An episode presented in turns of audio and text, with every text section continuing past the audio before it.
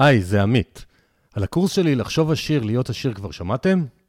הקורס מיועד לצעירים שרוצים להגיע לרווחה כלכלית. אני רוצה שתהיו חכמים עם כסף. ברוב הבתים לא מדברים על כסף, ובבית הספר ברור שלא.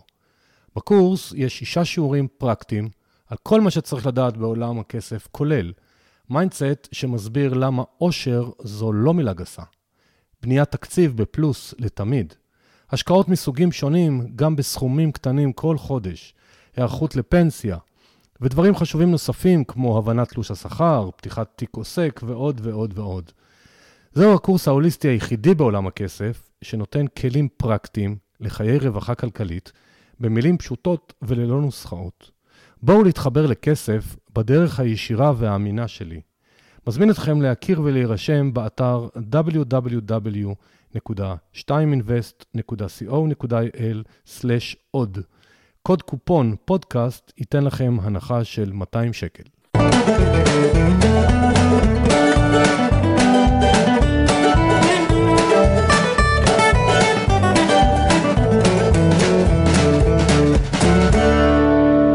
שלום לכולם, זה עמית, ברוכים הבאים לפרק 52, והפעם עם נאור נרקיס. שלום נאור. אהלן, מה נשמע? אני מעולה. אז מי שלא מכיר עדיין את נאור, אז נאור הוא עוזר לאנשים ולארגונים לייצר קהילות דיגיטליות ולהרוויח מהן כסף. ורגע לפני שאנחנו מתחילים, אני רוצה עוד פעם להגיד תודה לכל המאזינים הרבים, שאני רואה לפי ההאזנות שגדלות, שאתם מספרים לחברים. וזה מעולה, ותודה, ותמשיכו. אז נאור, אני רוצה לקפוץ ישר לשאלה שמסקרנת אותי. אתה אחרי, אה, היית קצת בצבא הקבע, ואז ישר יצאת ופתחת חברה. איך בא לך הרעיון, איך לא חששת? כי אני רוצה תמיד שאנשים ישמעו ויקבלו השראה. מי שלא יודע, נאור בן 31, אז ספר לנו, איך התחלת? אה, רוב האנשים אה, משתחררים מהצבא בגיל 21-2, אני השתחררתי בערך בגיל 24 כי הייתי קצין אה, באמ"ן, ולא מיד מיד פתחתי חברה, אלא בעיקר לקחתי את התיק שלי, את הדרכון האירופאי שלי, ועברתי לגור באירופה. התחלתי בצרפת, ואחר כך עברתי לגרמניה. ובתקופה הזאת בעיקר בזבזתי את הכסף שהייתי בו בקבע ולא עבדתי כמעט בכלל, עבדתי בכל דבר זמני שהיה אפשר למצוא, אבל לא במשהו אה, מסודר. אה, ומשהו שקרה לי כשהייתי בגרמניה, זה היה הסיפור הזה עם המילקי, שפשוט פתחתי איזושהי אה, קבוצה בפייסבוק, שגדלה בצורה אקספוננציאלית, אה, מילה שאגב כולם עכשיו יודעים מה היא אומרת. אה, גדלה מאוד מאוד מהר, וזה תואר בישראל בתור מחאת המילקי, ומשם נסללה הדרך שלי להתחיל משהו משלי, שאחר כך המשיך בארץ, אה, בתחום התוכן, אבל אה, זה לא קרה מיד, עברתי גם איזושהי שנה כזאת שזה היה בין לבין, אבל אני חושב שהתשובה האמיתית שלי למה לא באמת יכולתי להיות שכיר, זה ש...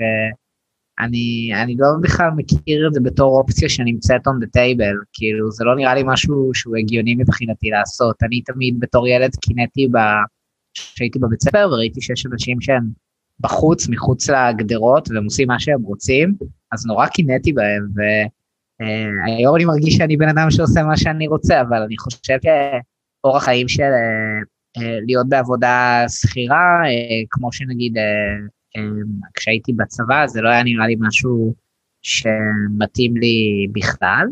אמ, למרות שאני חושב שהיום זה משתנה, במיוחד בתקופה שאנחנו חיים בה, שאף אחד כמו לא עובד 9 to 5 בתוך המשרד יותר אה, כמו בעבר. אז מעולה. אז עוד רק משהו אחד למאזינים, אנחנו מקליטים את הפרק בסוף 2020, אני לא יודע מתי תקשיבו לו, זה אמצע סוף גל שני של קורונה, ולכן אנחנו עושים את זה בזום, אז אם מדי פעם יש קצת תנועות, תנודות voice, זה לא אנחנו, זה האינטרנט. אה, נאור, אתה גדלת בבית של שכירים או של עצמאים? כאילו, אני רוצה להבין האם היה לך מודל בבית, או שזה שהיית בבית הספר וראית אנשים בחוץ, זה היה המודל שלך.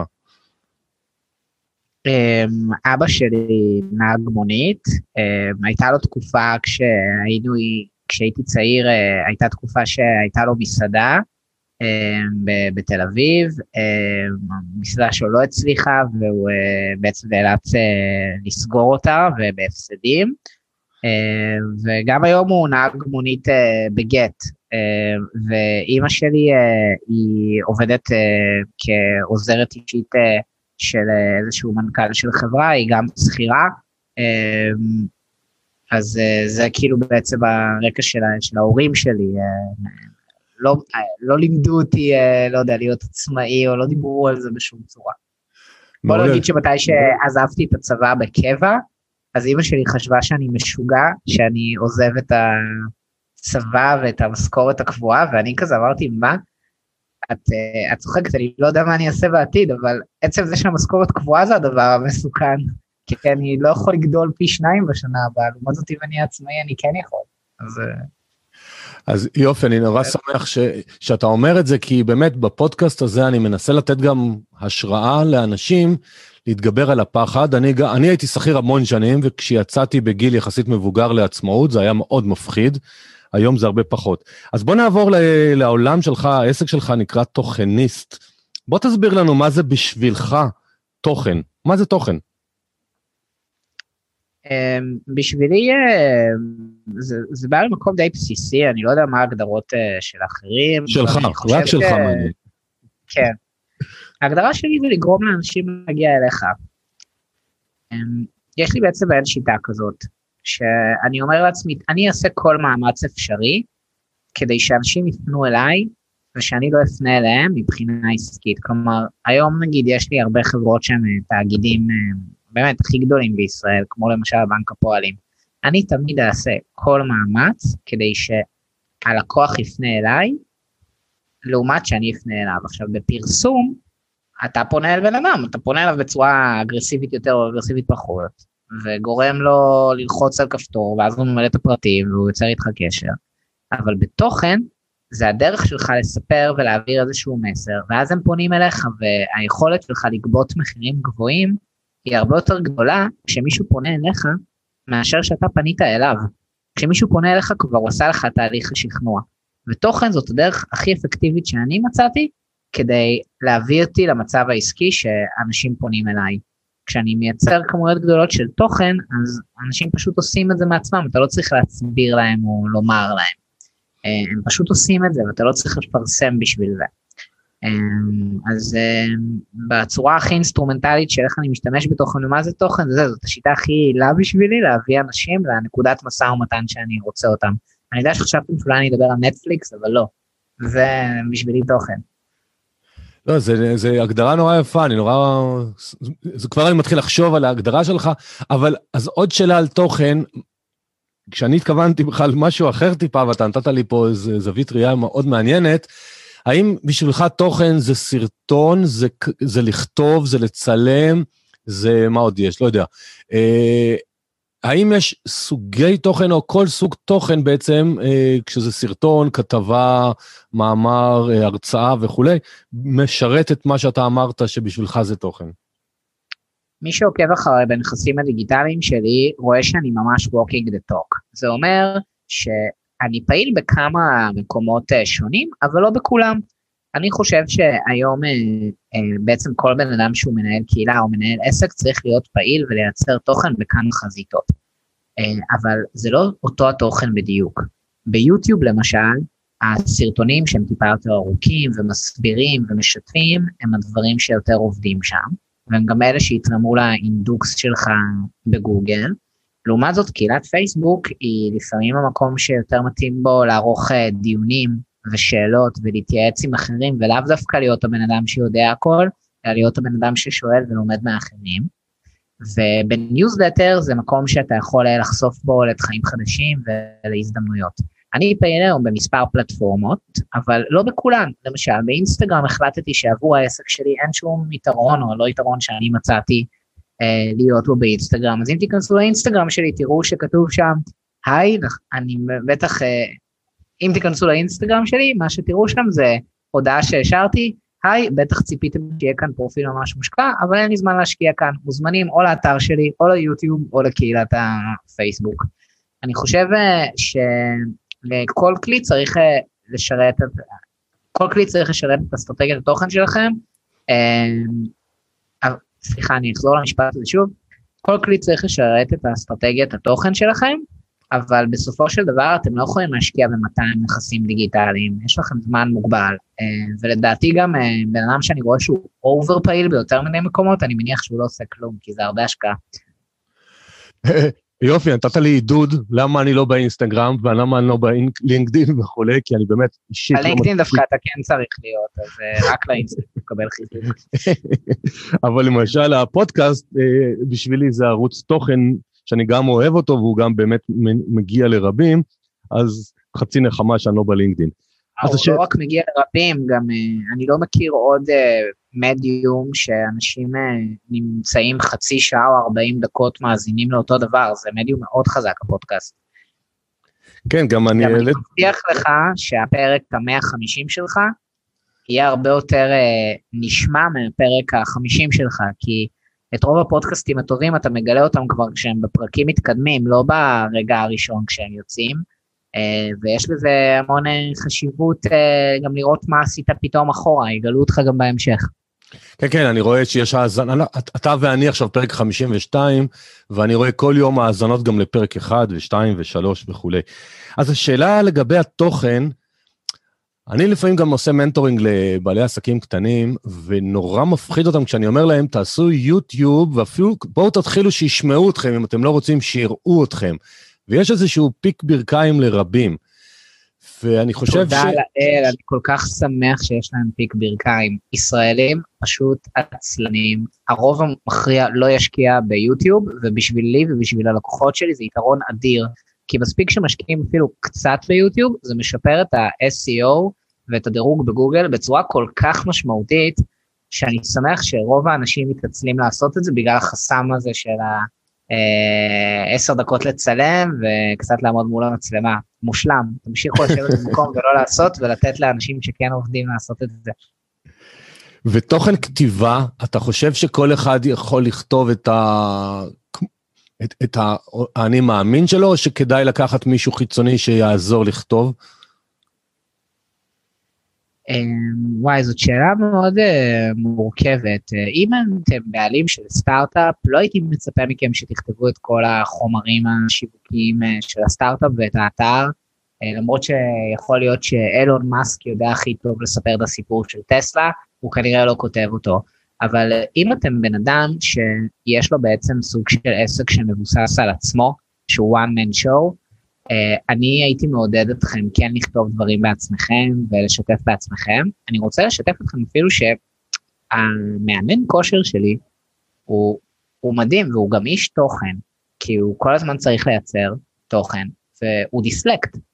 וכמעט כל משפט שהוא כותב הוא עם שגיאת כתיב, נגיד, כשהוא כותב לי לעשות שכיבות צמיחה יהלום, הוא כותב יהלום עם עין, אוקיי? ויש לו מלא שגיאות כתיב, והוא אמר לי, נאור, תקשיב, כאילו, התחלתי גם לעזור לו עם הקבוצה שלו והקהילה שלו.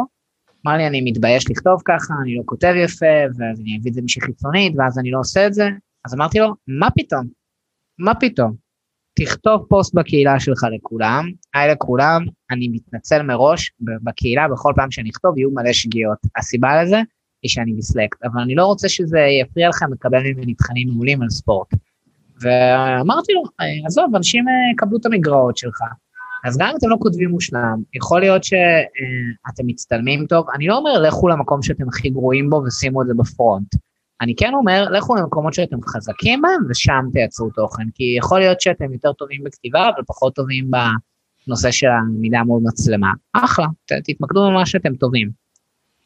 זאת אומרת, אתה מאוד בעד להיות אותנטי. זה, אם אני מבין, כמו מאמן הכושר, אתה אומר, תהיה אותנטי, תהיה אתה, אל תנסה עכשיו להיות המושלם. אני בעד להיות פרקטי, אני בעד להיות פרקטי. כי אם אה, זה לא רק אותנטיות, זה פשוט לא יקרה. אם אתם כל פעם תצטרכו להעביר למישהו אחר לכתוב כשאתם רוצים לומר איזשהו מסר, זה לא יהיה שום ספונטניות. לא יהיה שום משהו שאתם פתאום חשבתם עליו ואתם יוצאים איתו. וזה גם אה, שחיר, זה, זה הולכים ולומדים את זה. יפה, יפה מאוד. אני אשמח אה, ש...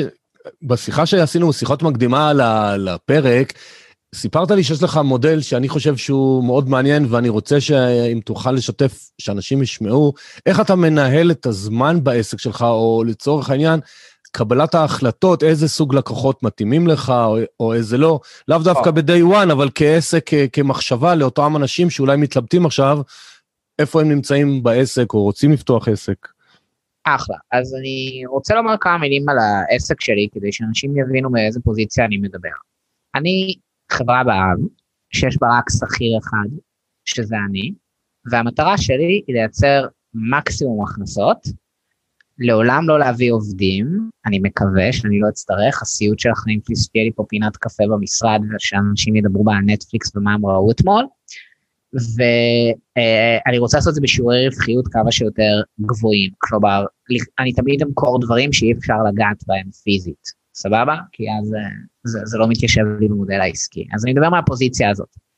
אמ, אני uh, בעצם מחלק את ההכנסות שלי uh, לפי גרף כזה, שאני אנסה לצייר לכם אותו בדמיון, אם אתם ממש מקשיבים עכשיו טוב, אז אתם כנראה תצליחו. תנסו לדמיין גרף פשוט של שני צירים. Uh, בציר ה-X, שזה הציר האופקי, uh, אני שם את הרווח, כלומר ככל שהולכים יותר ימינה בציר הזה, אז הרווחים יותר גבוהים, ובצד שמאל, uh, בציר ה-Y שלנו, בציר האנכי, יש את הסקיילביליות, שזה מושג מתחום הסטארט-אפים. סקיילבל זה בעצם, זה בעצם היכולת לגדול בצורה אינסופית. למשל, Airbnb, יש לה 1,500 עובדים, אבל היא יכולה להעלים בלילה מיליונים של אנשים. למה? כי היא יכולה לגדול בצורה אינסופית. כל מה שצריך לקרות זה שאתם תיכנסו לאתר שלהם ותפתחו אה, פרופיל, והם לא יצטרכו להביא עוד אה, 5,000 עובדים כדי להעלים פי שניים אנשים אחר. אה, העסק שלהם יכול לגדול בצורה סקלבילית, או כמו שפייסבוק יכל לגדול ממיליארד אנשים לשני מיליארד אנשים, מבלי להגדיל במיליארד אנשים את כמות העובדים שלה, אלא רק בקצת. אז אה, אה, זה, זה, זה, זה מושג שבא מעולם הסטארט-אפים, אז אני בודק על כל עסקה עם סקלבילית. ועכשיו נוצר לנו uh, בעצם גרף שיש בו ארבעה רבעים. ברבעון שהוא לא סקלבילי, כאילו שהוא קצת סקלבילי והוא קצת רווח, נמצאים פרילנסרים, זה אנשים שנותנים שירות, למשל פגישות ייעוץ אישיות, um, או שהם מוכרים איזה שהם תהליכים לבן אדם אחד. אין בזה הרבה רווח, ואין בזה הרבה סקלביליות, כי זה מוגבל בכמות השעות שלהם בשבוע. אז את כל הדברים האלה, אני כבר לא עושה אותם. אמ, בצד ימין של הגרף, אה, אם אתם עדיין צריכים לזרום איתי, יש לנו דברים שהם עם הרבה רווח, אבל הם לא סקלביליים. למשל, לתת שירות לתאגיד, אה, בנק הפועלים לקוחות שלי, כללית לקוחות שלי, אה, אני יכול לתת להם שירות, אני מקבל על זה אחלה כסף, אבל אני לא יכול לתת את זה ל-200 ארגונים, גם כי אין 200 ארגונים בגודל הזה בישראל, וגם כי הם דורשים ממני תשומת לב מסוימת. אה, אז לזה קראתי סופרלנסר, אה, שבעצם פרילנסר שבתיאור הקודם זה בן אדם שקצת נאבק על המקום שלו ואיפה שהוא צריך למצוא עבודה. סופרלנסרים בדרך כלל אנשים יותר מנוסים שכבר מוצאים את הלקוחות בקלות, אבל הם לא יכולים לקבל אין סוף. אז זה משימות של סופרלנסר, אותן אני כן עושה.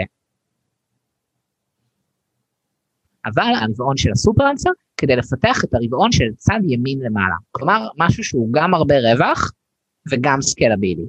לדוגמה, אה, יש לי אתר מנויים לקהילה שלי, של התוכניסטים, שבאתר מנויים הזה אה, כל אחד משלם 30 שקלים לחודש כדי שהוא יוכל לפנות לעבודות שעולות בקהילה. מבחינתי, אה, אני משקיע את הכסף שאני מקבל מתאגידים כדי להגדיל את האתר הזה, כי תוכנית מנויים חודשית היא משהו שיכול לגדול עד אינסוף, מבלי להצריך עוד נאור, שזה אני, בעולם.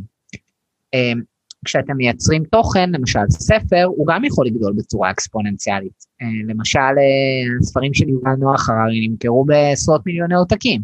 הוא לא צריך להמציא עוד יובל נוח הררי כדי למכור עוד ספר. אה, ולכן אני מתמקד בנכס, במוצרים שהם סקלביליים. קורס דיגיטלי הוא סקלבילי, ספר הוא סקלבילי, מנויים הם סקלביליים, כל דבר ש... הוא בעצם אה, יכול אה, לגדול בצורה אקספוננציאלית מבלי להגדיל את כמות האנשים שלה, אה, את, את הכמות שלכם בעולם. וגם פיתחתי שורה של שירותים שאני מייצר אותם ב outsourcing שקשורים ליצירת תוכן, שהם גם סקלביליים, כי אני בניתי מערכת עבודה מרחוק שמאפשרת לי לקלוט כמות אדירה של הזמנות מבלי להשתגע, ולדלבר אותן באיכות גבוהה. אז אני תמיד הולך כמה שיותר ימינה ולמעלה, ואם אתם טועים מה נמצא בצד שמאל למעלה, שזה משהו שיש לו הרבה הרבה הרבה הרבה הרבה אנשים שהם מגיעים אליו, הוא סקלבילי, אבל מעט מאוד רווח זה תוכן, והתוכן הוא בעצם האמצעי שמניע את כל האחרים, כי אנשים רוכשים את כל הדברים שלי שהם סקלבילים, דרך זה שאני מייצר כל הזמן תוכן. אז מקווה שזה איכשהו היה ברור. לדעתי זה לא רק שזה היה ברור, זה היה ממצה, וכל אחד מכם, אם כבר יש לו בעל עסק, או אם הוא שכיר ששוקל לפתוח עסק, תקשיבו לכמה דקות האלה. מה שנאור אמר לכם עכשיו בכמה דקות, לי לקח חמש-שבע שנים אה, על עצמי עד שהבנתי את זה. אז קיבלתם פה תמצית העולם העסקי הדיגיטלי. אני גם רוצה להתייחס לעוד משהו שמאוד מרתק אותי בעסקים. אני בטוח שאם תראיין אותי עמית עוד חמש שנים, התשובה שלי ואיך שאני מסתכל על הדברים זה יהיה קצת אחרת. אבל אני נורא מסתכל על רווחיות של חברות ולא רק על מחזור ההכנסות. מסעדה או עסק אה, שלא יודע, מוכר... אה, מכוניות. באונליין או מכוניות, הוא יכול להיות עם מחזור, מחזורים ענקיים, אבל שיעורי הרווחיות יכולים להיות מאוד מאוד מאוד נמוכים. אה, לפעמים אחוזים בודדים מהמחזור. והעסק שאני בונה הוא בעצם עסק שלא היה יכול להתקיים לפני עשר שנים, כי לא היה מספיק אוטומציות ואפשרויות לעשות מנויים ודברים כאלה, והסגנון עסק של כמו של החברה שלי, הוא נדיר, כאילו זה, אה, בסופו של דבר, אה, אה, אני, אני, אני יכול להכניס סכומים של כסף שכמעט כולם לבד השותפה המהממת שלי במדינת ישראל, הכל הולך אליי כמעט, אתה מבין? אז זה, זה גם משהו שצריך להתייחס אליו. אני, ב, אני בהחלט מבין, כי אני באתי מעולם... בסוג עסק שבונים. אני באתי מעולם השכירות ומעולם התעשייה, ו, ו, ומה שאמרת, אם תיקחו סופרמרקטים, אה, השופרסל, רמי לוי, ויקטורי וכל... שני אחוז רווח. שניים, שלושה אחוז רווח נקי בשנה טובה על מיליארדים. ואנחנו פה, מה ש... אני הוצאתי לא מזמן קורס ממש חדש, אה, שנקרא צעירים ועשירים, דיגיטלי. מהמקום הזה בואו נעשה אה, מכפלות וסקלביליות ונעבוד פעם אחת קשה ותרוויחו. ובאמת, אני, כי אני מבוגר הרבה יותר בדור, אה, אני בן, כמעט בן 60, 58, ולא היה פעם את האינטרנט. היום הוא מאפשר לכם המון המון דברים, תנצלו את זה. אז בואו נתקדם. כן. אתה מאוד מאמין במושג הזה שנקרא lifestyle business. אתה משתמש בו גם באתר שלך, נמצא גם בשיחות בינינו. תסביר לנו מה זה lifestyle business שמייצר לנו עושר ואושר. lifestyle business זה ליידי גאגה, זה דן אריאלי, זה אנשים שבעצם העסק שלהם הוא מה שהם הכי אוהבים לעשות אותו, אבל זה גם מייצר רווחים עצומים. כלומר, אם אתם אה, אוהבים מאוד, אה, לא יודע, לאמן אנשים, אבל אתם אה, טובעים בתוך העשרה לקוחות שלכם ולא מרוויחים מזה די הרבה, אז זה לא כזה lifestyle business מבחינתי. אני מדבר כאן על אנשים שמתייחסים אל עצמם ממש כמו אל סטארט-אפ. עכשיו, מה מאפיין סטארט-אפ? דיברנו על המילה סקלביליות מקודם, זה בעצם היכולת לגדול אקספוננציאלית בהכנסות, מבלי להיות חברה כבדה מדי, הרי תזכרו, אינסטגרם נמכרה במיליארד דולר כשהיו בה 11 עובדים או 13 עובדים, אם אני לא טועה, זה היה המספרים. אוקיי? אז בעצם היא יצרה ערך אדיר בכמויות קטנות. עכשיו, ליידי גאגה לצורך העניין היא גם סטארט-אפ, כי רק מההכנסות שלה מספוטיפיי, החודשיות על התמלוגים שהיא מקבלת, והיא גם במקרה כותבת השירים, אז היא מקבלת עוד יותר תמלוגים, היא, היא, היא יצרה מודלים של הכנסות לחיים שלה בתור זמרת.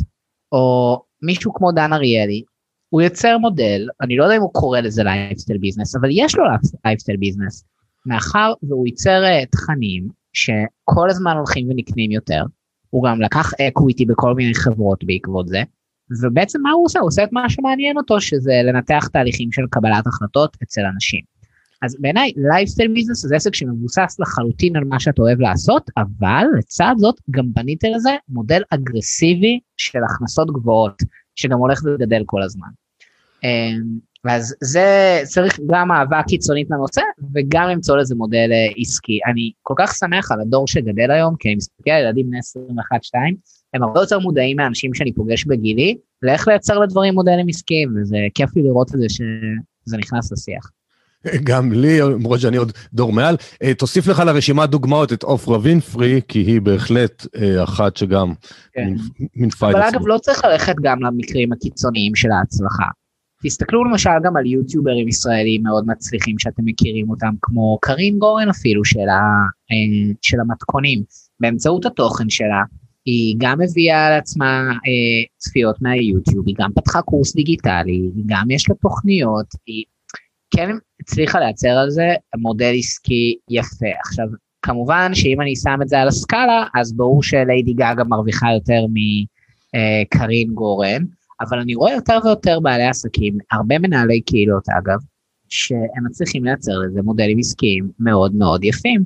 אה, אז אני לא רוצה שתלכו רק לדוגמאות הבלתי אפשריות, בואו, גם אני לא מכניס כמו ליידי גאגה, עדיין, אם אתה ראיין אותי עוד חמש שנים. לא, בסדר, אז, אז, אז זה בדיוק מביא אותי לשאלה הבאה. בוא תסביר לנו מה זה קהילה בעיניך. כי אמרת, בוא, מהקהילות שנבנים, ואנחנו מדברים שאתה מומחה בבניית קהילות. מה זה קהילה?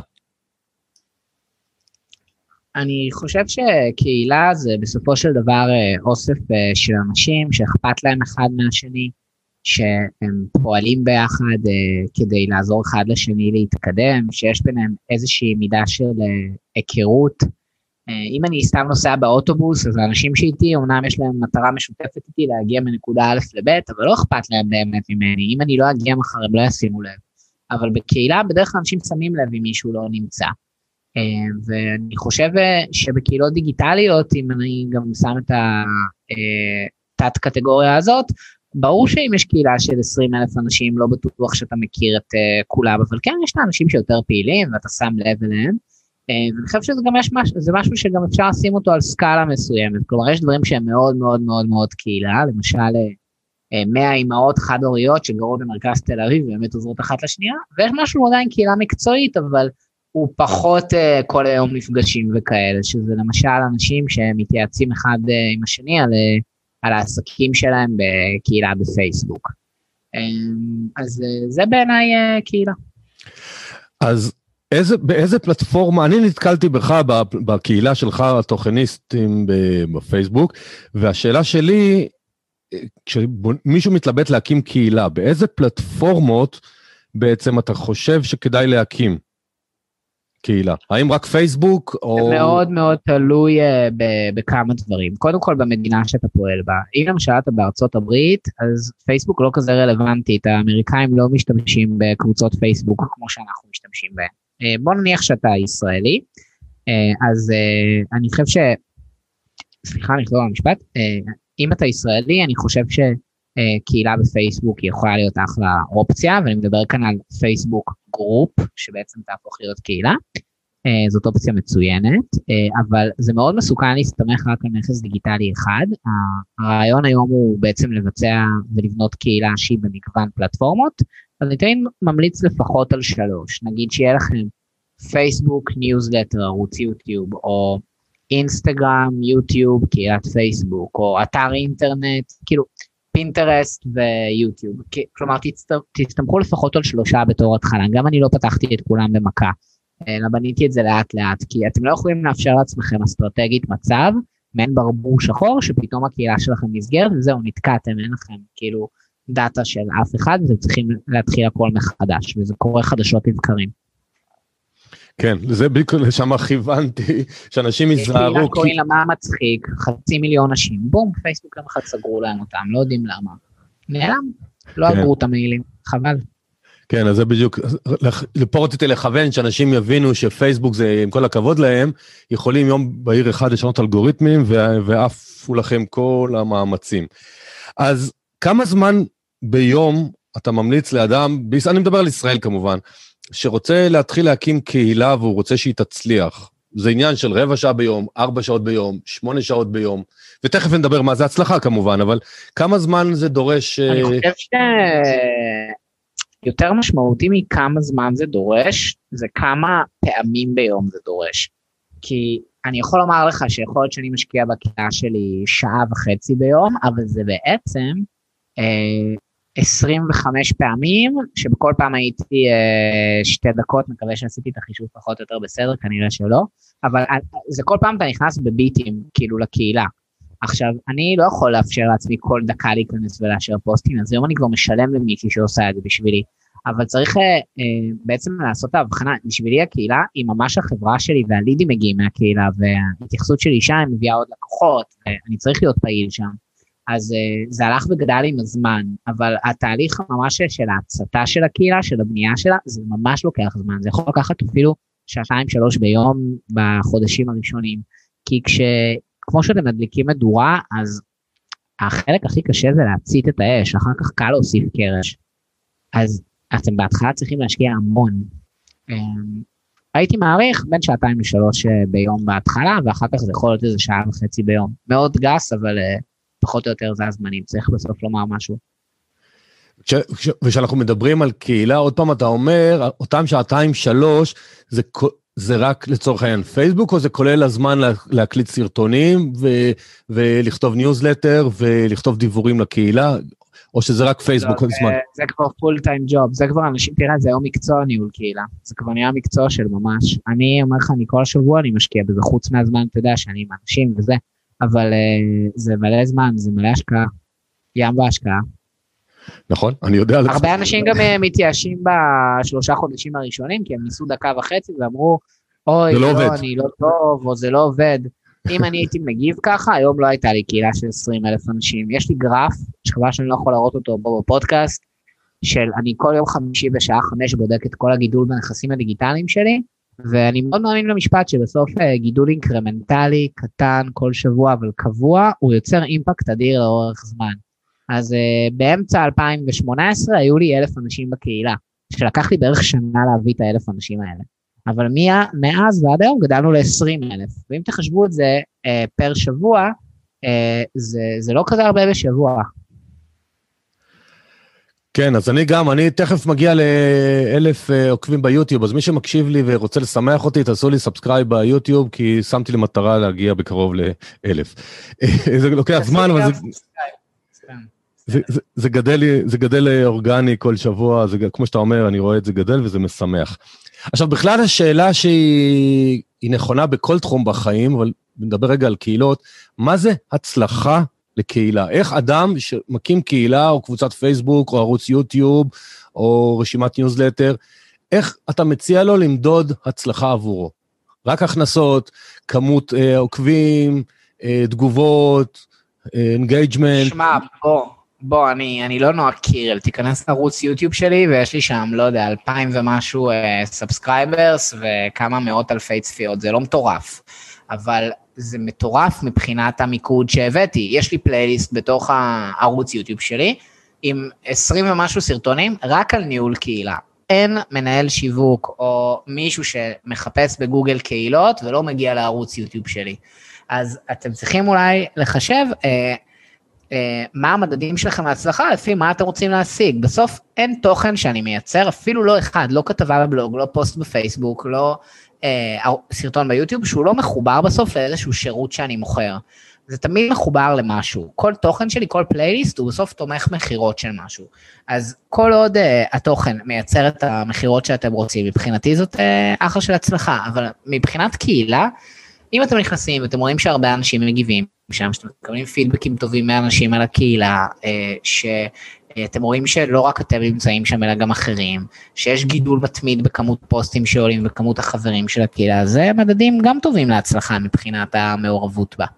אה, עכשיו גם לא צריך למהר למנטז מלשון מוניטיזציה של הקהילה, כלומר יש שלב ארוך שאתם צריכים לבנות בו את האמון, ואני מאמין שגם אם אתם עושים משהו שיווקי, הוא צריך להיות בערך 2% מהתוכן, או אחוז אחד, לא 60% מהתוכן.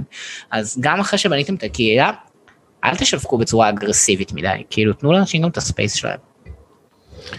אז נגעת בנקודה שהיא מאוד חשובה, אנחנו בסוף בפודקאסט של כסף והשקעות. אה, המוניטיזציה, איך קהילות בעצם עושות מוניטיזציה, כי כמו שאתה אומר, בקהילה בדרך כלל זה שיתוף, עזרה, זה לא שמנהל הקהילה הוא כל היום אומר, תקנו לי, תקנו, תקנו, תקנו, תקנו ממני. אז איך עושים כסף מקהילות? יש לי, אני אוסיף לך, אני אשלח לך גם לינק למאמר שכתבתי, למי שירצה להרחיב, אבל אני ממש חקרתי מלא מנהלי קהילות בעולם, ומה מרוויחים כסף. אז אני עובר בקצרה על המודלים השונים, סבבה? כי בסוף יש מודלים. אז המודל הראשון זה מודל נטפליקס. זה אומר שאנשים משלמים על כסף, זה אומר שאנשים משלמים כסף כדי לקבל תכנים בקהילה. למשל, יש איזה מישהי ישראלית שפתחה קהילה לאימהות, שקוראים לה שבט אימהות, והן מקבלות, הן צריכות לשלם אה, כמה מאות שקלים או 90 שקלים לחודש, והן מקבלות תוכן בתמורה. עכשיו זה לא משנה אם יש לכם קהילה על ספורט, על דיאטות או על אה, נדל"ן. אם אנשים משלמים כסף חודשי כדי לקבל מכם אקסטרה תוכן, אז אתם במודל הזה של תשלום חודשי על תכנים. היתרונות בו זה שייצרתם פעם אחת את התוכן ואתם יכולים להביא את זה לאינסוף אנשים. החסרונות בו זה שאתם כל הזמן צריכים לחדש הרבה תוכן חדש. כי אם נטפליקס יום אחד תפסיק לעשות הפקות מקור, אז בסוף אני אצפה בכל הסדרות ואני אתנתק מנטפליקס, ואז לא יהיה להם 200 מיליון subscribers משלמים, והם יצנחו.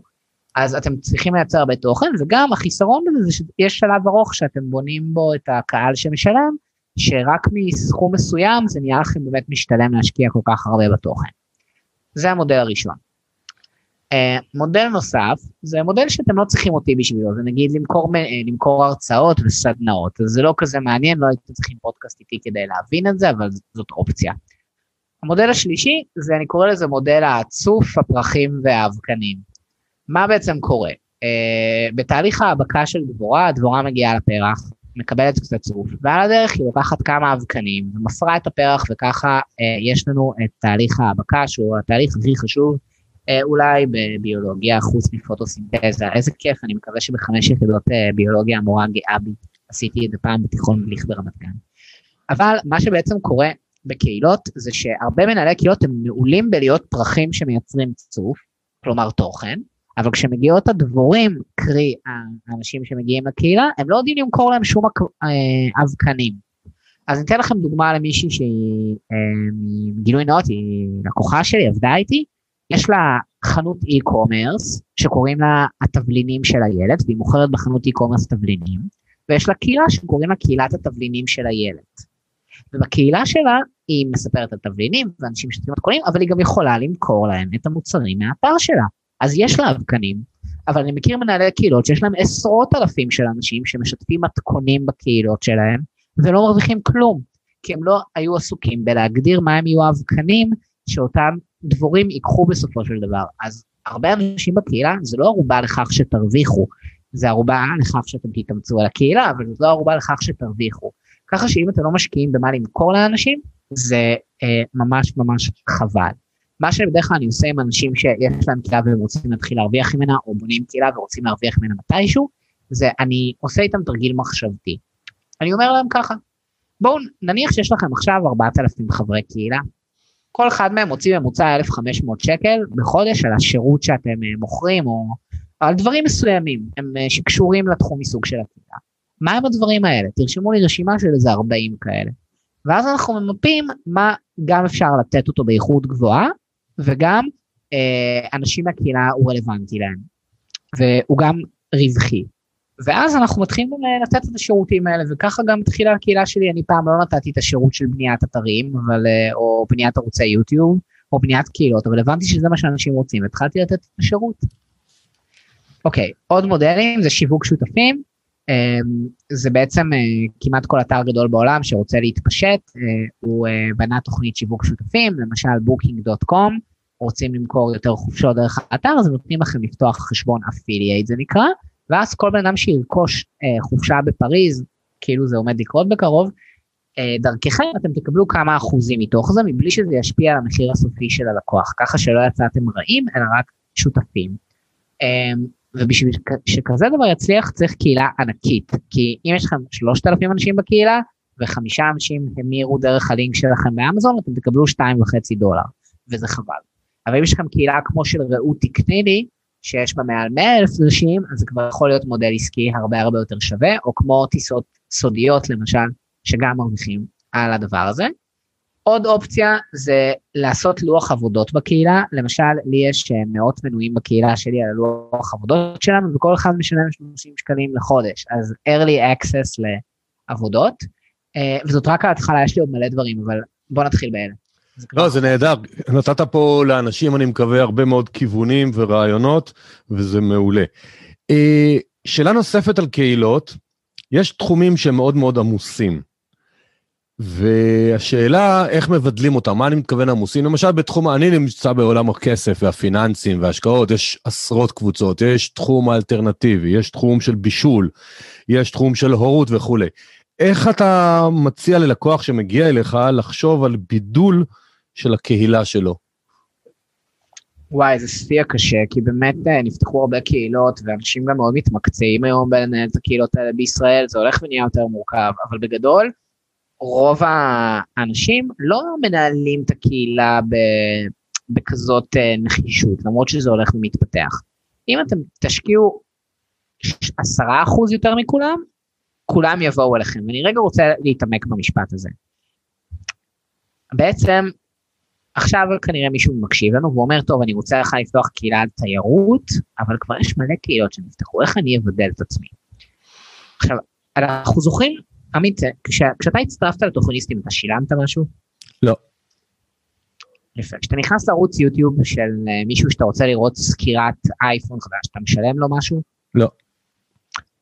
אז אם, בוא נעשה תרגיל מחשבתי, אתה עכשיו נכנס uh, לקניון בלונדון, ויש לך סניף של פוקס וסניף של ברברי, ואומרים לך, עמית, תקשיב, אתה יכול לקחת מה שבא לך בחינם, אבל אתה צריך לבחור אם אתה לוקח את זה בפוקס או בברברי.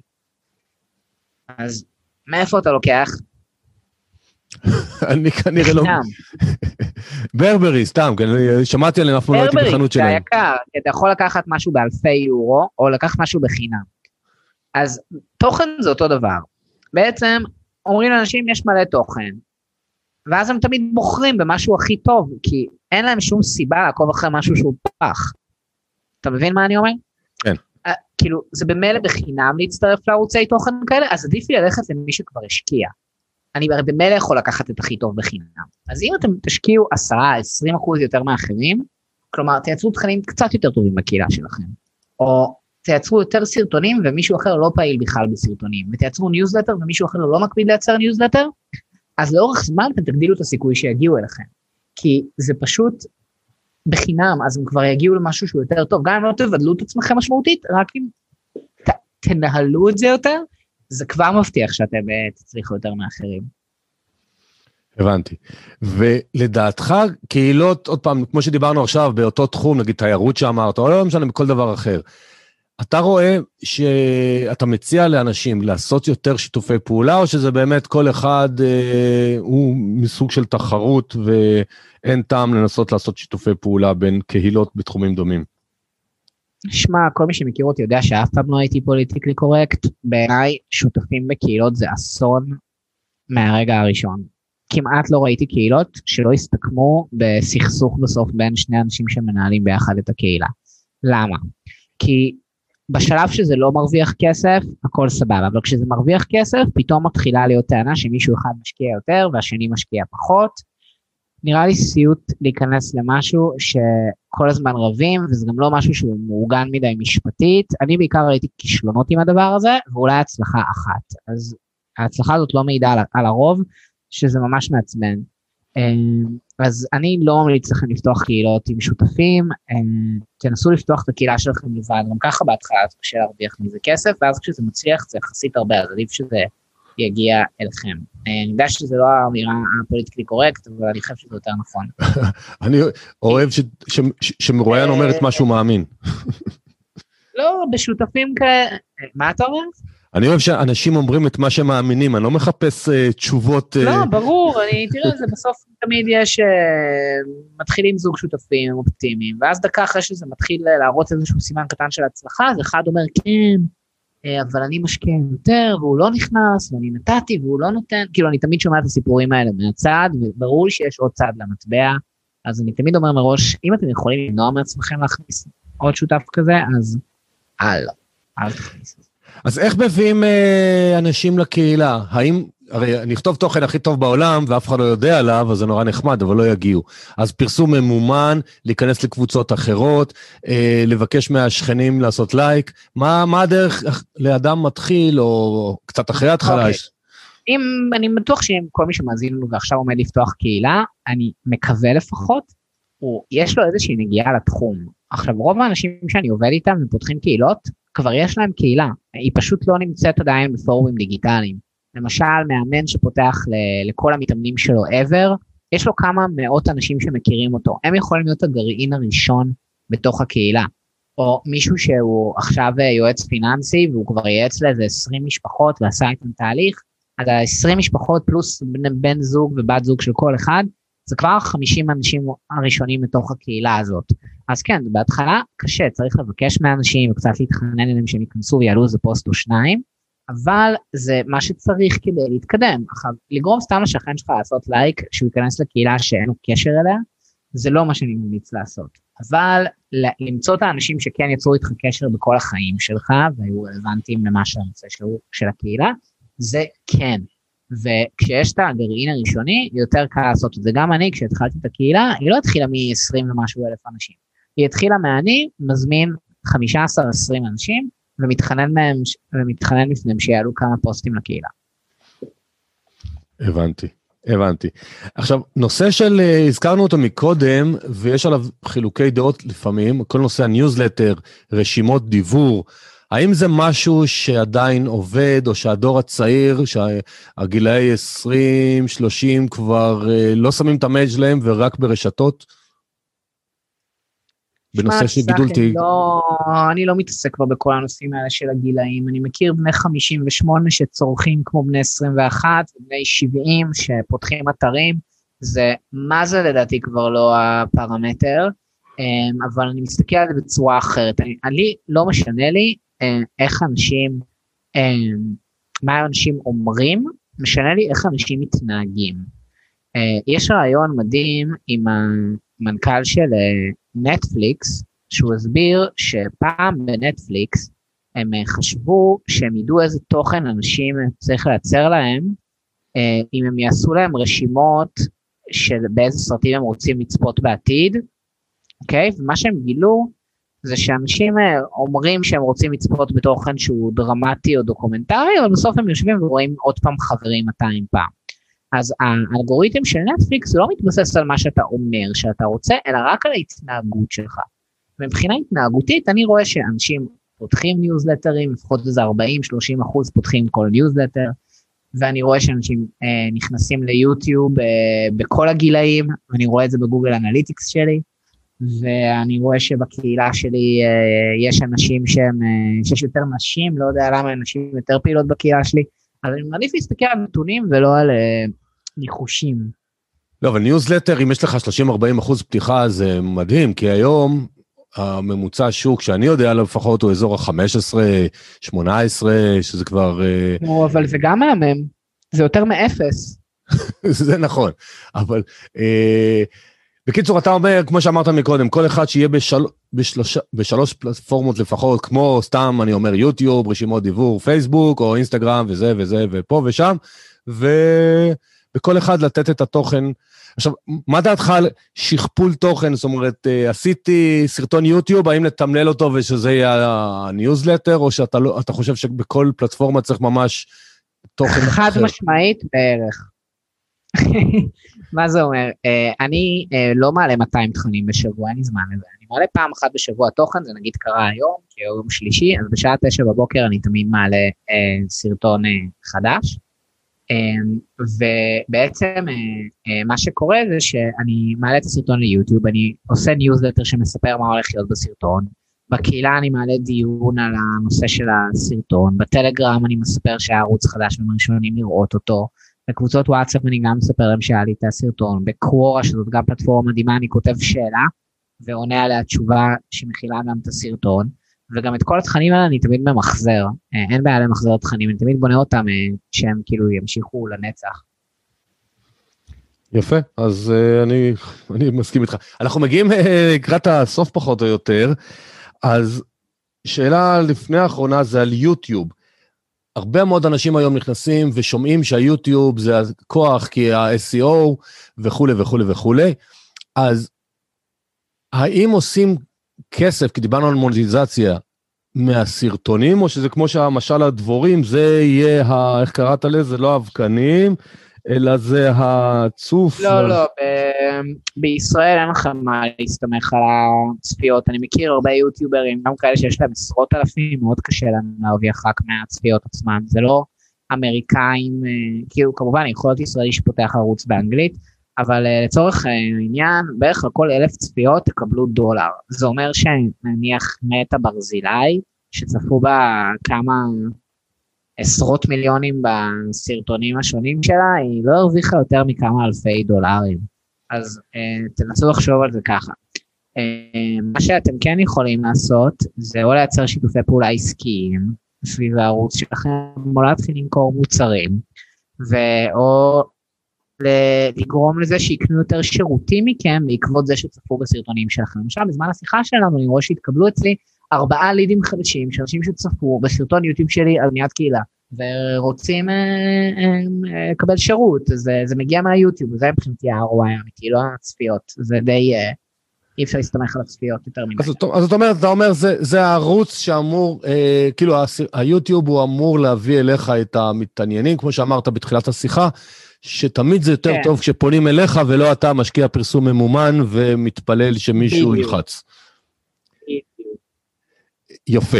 אז, אז אנחנו ממש בשאלה האחרונה שאני מבקש מכל מרואיין, זה לתת שלושה טיפים פרקטיים לאנשים שהקשיבו. יכול להיות שכבר דיברת עליהם, יכול להיות שלא דיברת עליהם, אבל לארוז את העולם הזה של תוכן, קהילות, מוניטיזציה, מה שלושת הדברים שהיית אומר? Um, אני, הכלל הראשון שלי זה better done than perfect, עדיף שתעשו משהו מאשר שתחכו שתעשו את זה uh, מושלם. הדבר השני זה אסטרטגיה של אורגניק uh, פרסט אני קורא לזה, כלומר תעדיפו תמיד לייצר כמה שיותר תוכן שיפנו לכם, מאשר שאתם תעבדו קשה uh, בלפנות אל אחרים וזה ייאש אתכם בלפרסם את עצמכם לדעת. Uh, והדבר השלישי זה אל תסתמכו על התוכן שאתם חושבים שצריך לייצר, אלא תנסו לראות מה הולך, מה אנשים רוצים, מה אנשים אומרים לכם, מה הם צריכים, איזה דברים אחרים עובדים, כי ככה אתם לא תהיו uh, בכשל המחשבתי שרק אתם יודעים. יפה, יפה. נאור, תודה רבה, היה אחלה פרק, לדעתי נתת פה המון המון המון כיווני מחשבה ופעולה, ותודה רבה. אה, תודה רבה לך על ההזדמנות. ומאזינים יקרים, בתיאור הפרק, אם זה ביוטיוב או בפודקאסט או באתר שלי, אז יהיה לכם גם את הלינק לקבוצת התוכניסטים, לאתר של נאור, ותוכלו להכיר אותו הרבה יותר טוב. תודה לכם שהייתם איתנו עד עכשיו. אה, תמשיכו לספר על הפודקאסט. תודה רבה, ונשתמע בפרק הבא. היי, זה עמית. על הקורס שלי לחשוב עשיר, להיות עשיר כבר שמעתם? הקורס מיועד לצעירים שרוצים להגיע לרווחה כלכלית. אני רוצה שתהיו חכמים עם כסף. ברוב הבתים לא מדברים על כסף, ובבית הספר ברור שלא. בקורס יש שישה שיעורים פרקטיים על כל מה שצריך לדעת בעולם הכסף, כולל mindset שמסביר למה עושר זו לא מילה גסה. בניית תקציב בפלוס לתמיד. השקעות מסוגים שונים, גם בסכומים קטנים כל חודש. היערכות לפנסיה, ודברים חשובים נוספים כמו הבנת תלוש השכר, פתיחת תיק עוסק ועוד ועוד ועוד. זהו הקורס ההוליסטי היחידי בעולם הכסף, שנותן כלים פרקטיים לחיי רווחה כלכלית, במילים פשוטות וללא נוסחאות. בואו להתחבר לכסף בדרך הישירה והאמינה שלי. מזמין אתכם להכיר ולהירשם באתר www.2invest.co.il/עוד. קוד קופון פודקאסט ייתן לכם הנחה של